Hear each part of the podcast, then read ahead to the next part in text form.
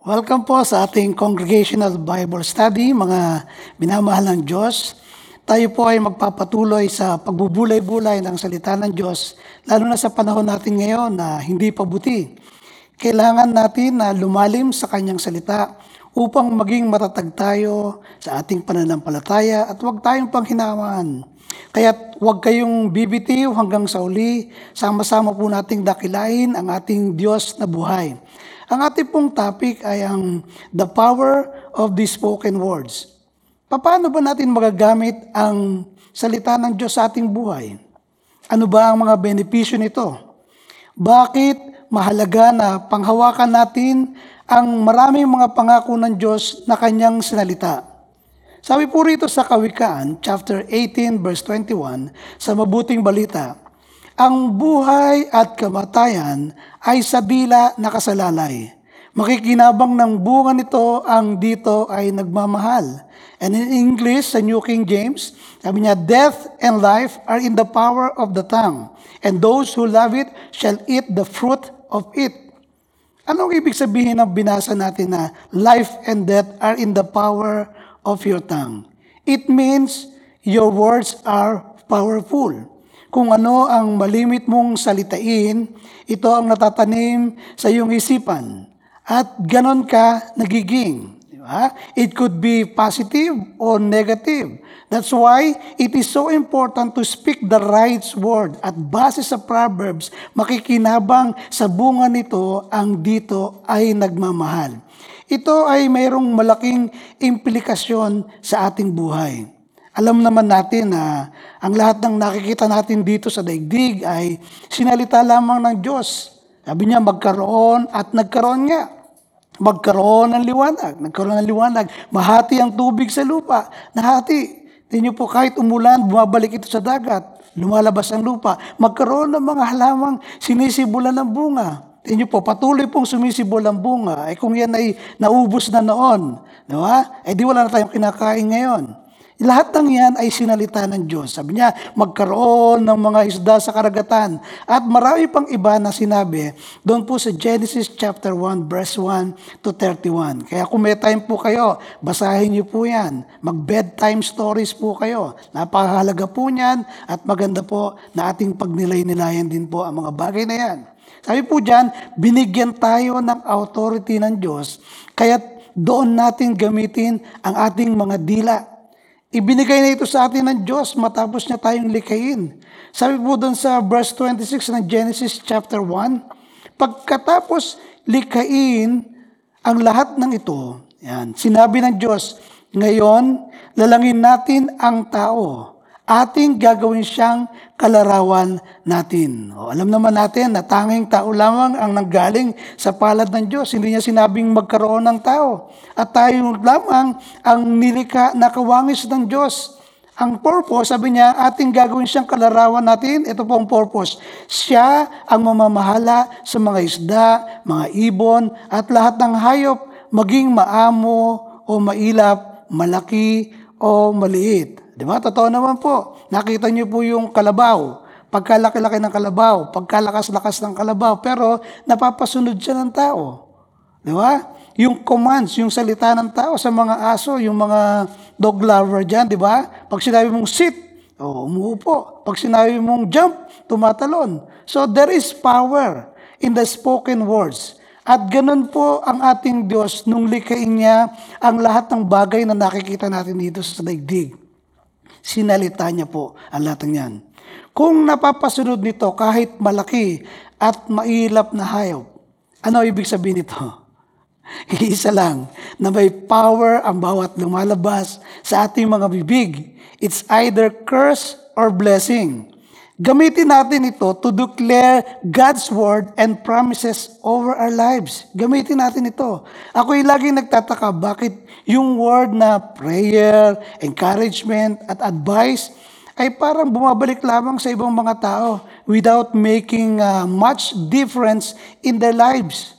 Ang dahilan, marami sa atin, alam niyo po, naghihintay na ito ay mangyari na hindi ginagawa ang unang hakbang. Ang i-declare ang salita ng Diyos sa kanilang mga buhay. Ngayon, Simulan natin ang unang hakbang na ito at i-declare natin ito sa ating tahanan. Panginoon, dinedeclare ko sa aming tahanan na ikaw ang maghahari. Sa, sa buhay mag-asawa, Panginoon, ikaw ang mamagitan sa aming relasyon. Pagtibayin po nito, I declare in the name of Jesus. Sa ating mga anak, i-declare natin ang ating mga, mga anak ay magiging mabubuting mga tao. Lalaki silang mabait na anak. Sila ay matatangi, may karunungan na nagmula sa Diyos. I-declare natin yan. Yung ating kalusugan, Panginoon, ako ay malusog, ako ay daratan mo na walang karamdaman sa pangalan ni Jesus. Sa ating church, i-declare natin, itaas natin ang Panginoon at siya ang kikilos. Amen. I-declare din natin yung mga project ng ating church, yung mga susunod pa na phase 2 and phase 3 ng ating church. I-declare natin and it will come to pass. Yung pong ating financial, i-declare natin na hindi tayo magkukulang. Sa pagkasabi ng Diyos, siya ay unlimited yung supply at kaya itong ibigay sa atin. Ang sabi niya, He is more than enough to supply all our needs. Hindi siya enough lamang. Yung future natin, pwede natin yan i-declare, Panginoon, ang aking bukas, ang aking hinaharap, ito po ay magiging maganda sa biyaya at sa tulong mo, dinideclare ko sa pangalan ng iyong anak na si Jesus. So there is power in the word. Kung ang sinasabi natin sa ating buhay ay ako ay mahiyain, ako ay walang kakayahan, ako ay pangod, ako ay mahirap lamang, eh, yan po ang nangyayari sa ating buhay sapagkat yan ang dinideclare natin.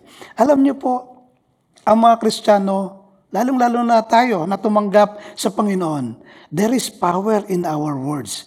Kaya doon po sa binasa natin sa, sa Proverbs, di ba, sa 1821, na life and death are in the power of tongue. At makikinabang nito, yung dito ay nagmamahal. So kung ang sinasabi natin ay negative, so it will come. Yan po ang mangyayari sa atin. Pero kung positibo ang ating pananaw, sasabihin natin ito sa tamang paraan, i-declare natin ito sa ating mga kausap, sa ating anak, sa ating tahanan, sa ating trabaho, sa ating church, ay mangyayari po ang lahat ng ito.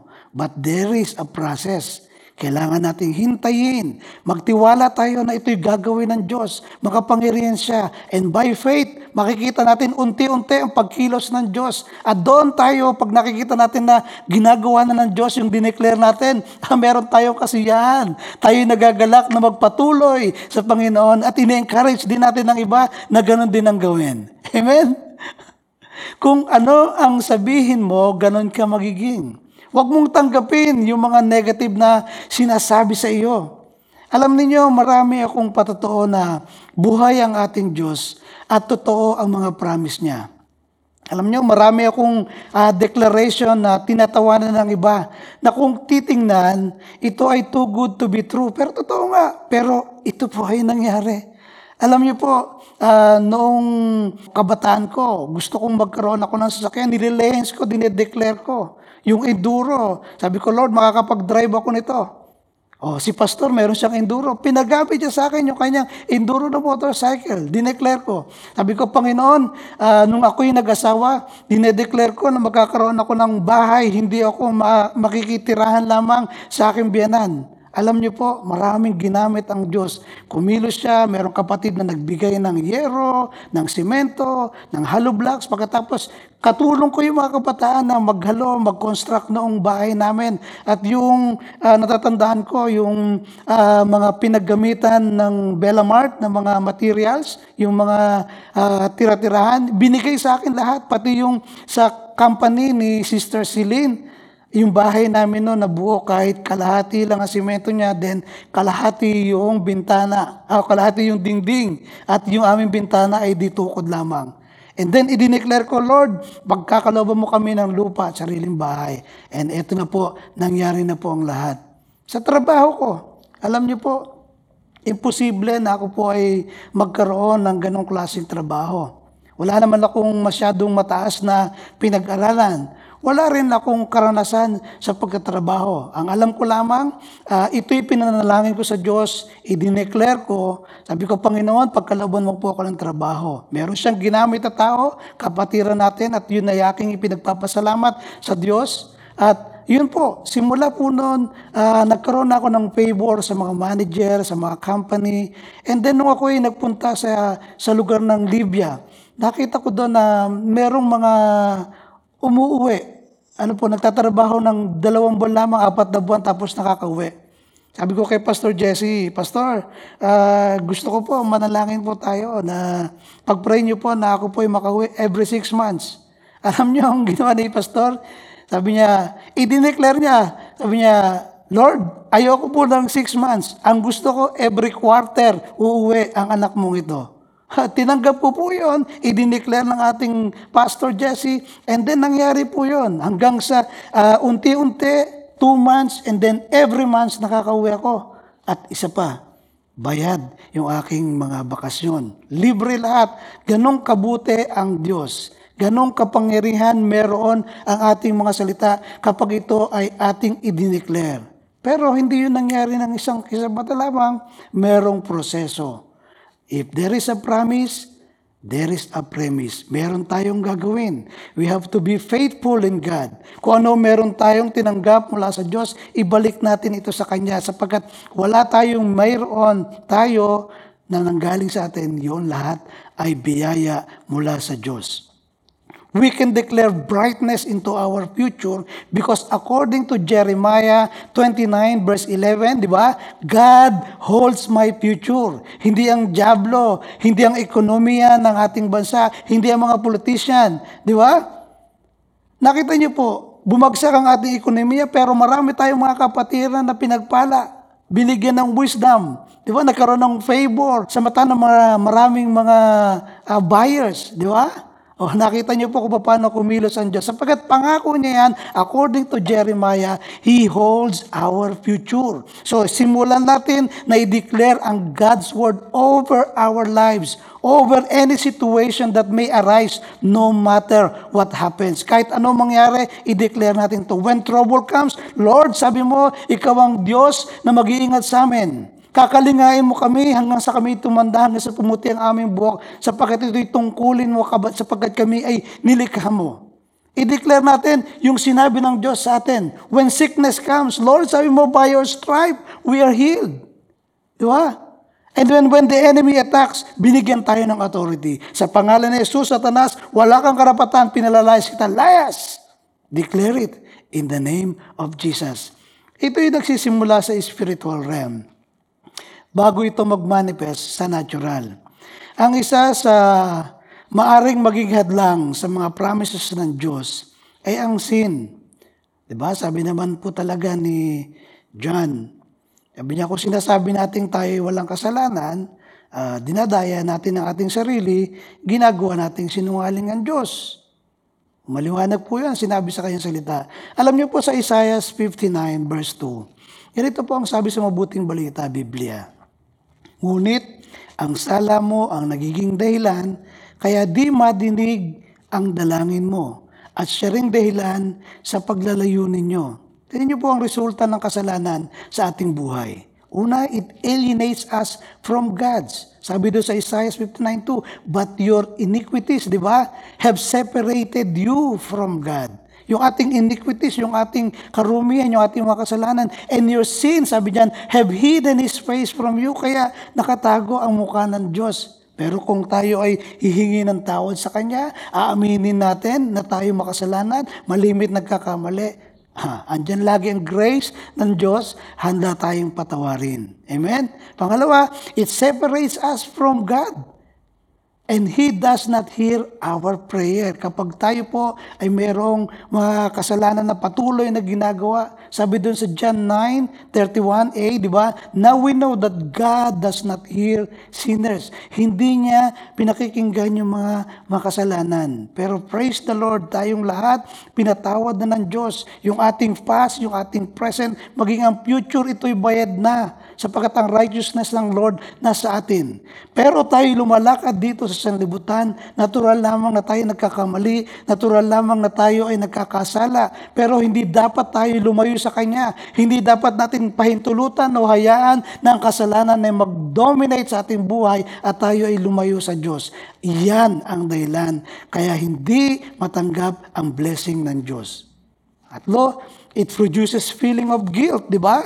Kasi yung mga bagay na ayaw nating gawin, uh, yun ang siya nating nagagawa. O sino rito ang ganon? Taas ang kamay. O, dalawang kamay ako. Gusto ko sumunod sa Diyos. Ang sinasabi ng puso ko, maglingkod sa Kanya 100%.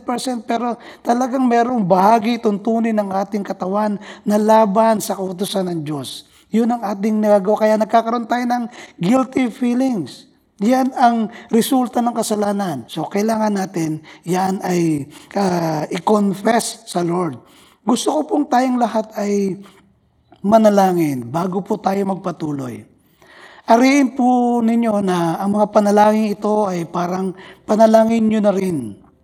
Sabihin po natin, Heavenly Father, sa pangalan ni Jesus, ay lumalapit ako sa trono ng iyong biyaya at inaamin ko na ako ay nagkasala Idinadalangin ko na ako'y patawarin mo at pinagsisisihan ko po ang mga kasalanang nagawa ko ng lihim. Patuloy na nagagawa, ako po'y patawarin po ninyo. At ngayon ay idinideclare ng aking mga labi na ako'y pinatawad mo na at anak na ng katastaasang Diyos. In Jesus' name, Amen and Amen. Kung sinabi mo yung panalangin yon at idineclare mo, Pinatawad tayo ng Panginoon sapagkat siya ay mahabagin. Sabi niya kung gaano kalayo yung silangan sa kanluran, ganun niya inaalis yung ating kasalanan.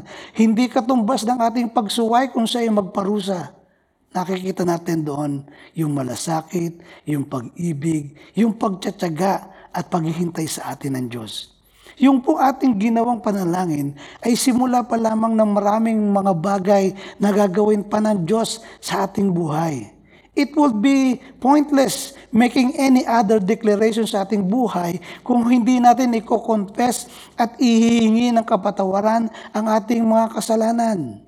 Sinasabi sa Psalms uh, 66 verse 18, If I regard iniquity in my heart, the Lord will not hear. So, kung gusto mong uh, maging fruitful ang Christian life mo at sa biyaya ni Lord ay magawa natin yung ating team this year na Lord, I will seek you in 2022. Let us start to declare our spiritual growth and our ministry. We need to declare that we are going to grow in Christ we are going to make a statement na we are not going to remain stagnant but we are going to move forward for God. Kailangan nating i-declare yan. Kailangan nating sabihin yan. And it will come to pass. Bibigyan tayo ng lakas, ng strength, ng courage ng Lord sapagkat ang salita hindi babalik ng walang kabuluhan. Amen? Hindi tayo tinawag ng Diyos para manatili lamang sa ating kinalalagyan. Hindi tayo tinawag ng Diyos para bumalik lang sa dati nating gawin. Huwag kang pumayag. Tinawag niya tayo para magpatuloy, to move forward. Tinawag tayo ng Diyos to pray, to study His Word, to be involved in His ministry. Yan ang kanyang purpose. Bakit niya tayo niligtas? Bakit niya tayo tinawag? Amen. Marami sa atin ang matagal lang naka-stationary at hindi binalak na lumago. Let's stand and make the declaration in the heavenlies na tayo ay magpapatuloy sa paglilingkod sa Diyos, na tayo ay magpipray, na tayo mag-aaral ng kanyang salita, at tayo ay magiging involved sa ministry. Palabasin natin yan sa ating mga labi. Positively. Tanggapin natin sapagkat ito'y binigay na sa atin ng Diyos. Sama-sama nating i-declare yung sinabi sa 2 Peter chapter 3 verse 18. Mag-agree po kayo sa akin.